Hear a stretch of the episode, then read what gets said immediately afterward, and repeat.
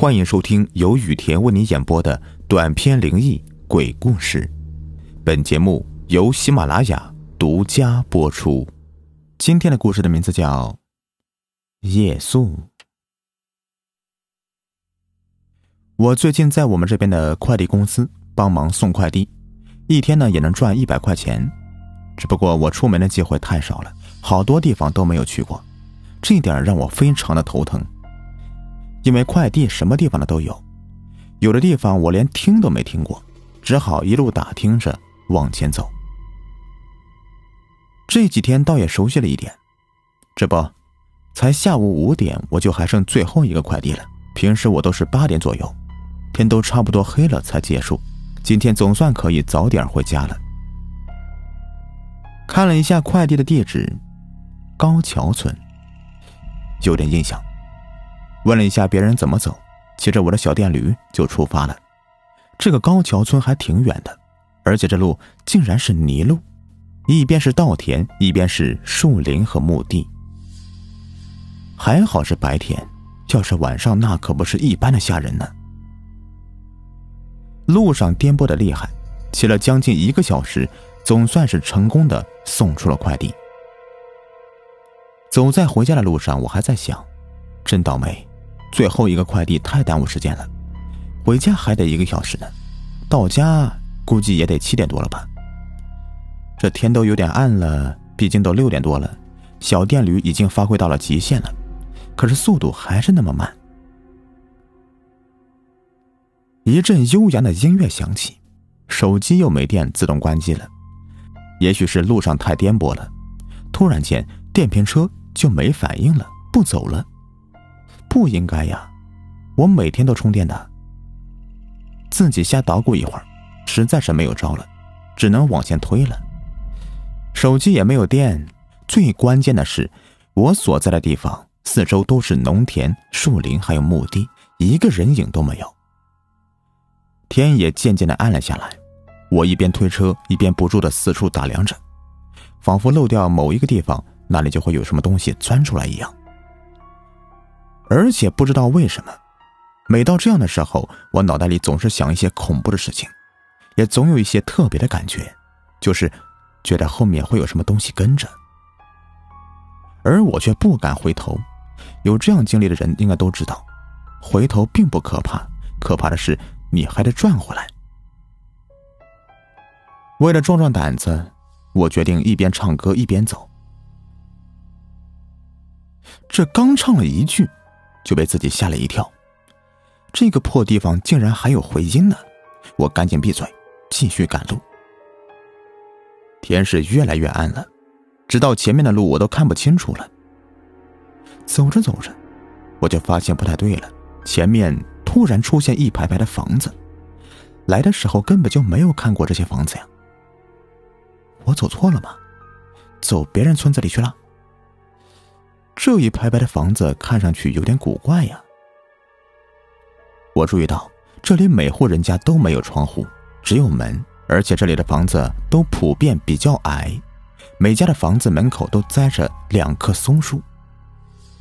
我总觉得似曾相识一般，不过却又想不起来了。我想，这也许是我以前来过这里玩的村子吧。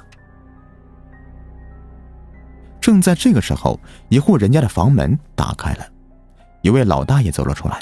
我连忙过去问路：“哎，大爷，这里是哪里呀？我找不到回去的路了。”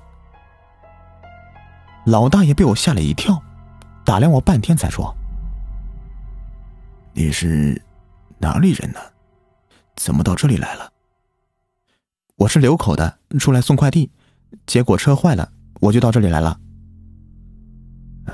流口的，你爷爷叫什么名字呀？我爷爷叫肖雪安。哦，雪安的孙子呀，我和你爷爷是朋友。我是四总的，我叫……我刚搬过来没几年。老大爷问起话来没完没了的，我还想着回家呢。老大爷，回二总的路往哪里走啊？哎呀，既然是许安的孙子，那我就留你住一晚吧。这里晚上的路可不好走啊，容易出事的。你第二天再走吧。我刚好也不敢走了，反正是我爷爷的朋友，我就住一晚也没什么的。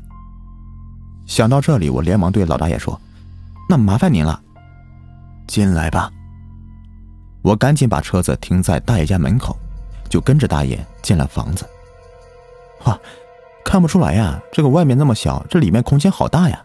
而且家具电器样样齐全。大爷笑眯眯的跟我讲，他说他的子女都很孝顺，每年都给他送好多东西，只不过都比较忙，有时候一年只能来一次，而且一会儿就走了。我安慰老大爷，子女出息了，你该高兴啊。老大爷没有说话，反问了一句：“还没有吃饭吧？”我不好意思的点点头。老大爷从一个柜子里面拿出一个鸡腿给我，说：“那也没有别的东西了，将就一下吧。”谢谢。我接过了鸡腿就咬了一口，不过这个味道不太对，感觉就像是没熟一样，又不好意思不吃，就吃了几口，实在是吃不下了。我才不好意思的对老大爷说：“我吃饱了。”老大爷也没有说什么，就拿了床被子让我睡沙发。话说呀，这沙发还真漂亮，挺新潮的呀。老大爷让我好好睡觉，他自己也就去屋里面睡觉去了。可能是累了吧，我一会儿就进入了梦乡了。直到我睡觉的时候，习惯会翻身，这一翻身，我感觉。后背有什么东西硌着我，我伸手就去摸是什么，竟然摸到了一块石头。我还心想呢，怎么会有石头呢？突然觉得不对劲儿啊，这个沙发怎么这么硬啊？我猛地睁开眼睛，天已经亮了，嗯，吓得我叫了出来。我竟然躺在一片荒坟里，我前面的一座坟墓的墓碑上的名字，竟然就是。昨天晚上的老大爷，我的电瓶车还支在坟前。最让我受不了的是，旁边还有一只死鸡，少了一条腿。我顿时觉得胃里面一阵的翻江倒海，哇的一声就吐了出来。吐出来的都是还未消化的生鸡肉，我心里一阵恶心呢，恨不得赶紧的洗胃。不过这不是重点，我现在才明白。为什么昨晚的房子不对劲儿了？为什么门前都栽树，还没有窗户？小小的一座房子，为什么还有那么多东西？肯定是他子女逢年过节给烧的。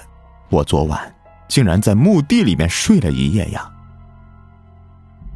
再看看电动车，就没有问题了。我赶紧上车，直奔我爷爷家里。我路上怎么走的，我都不记得了，我只记得到了爷爷家。我结结巴巴的讲述了事情的经过。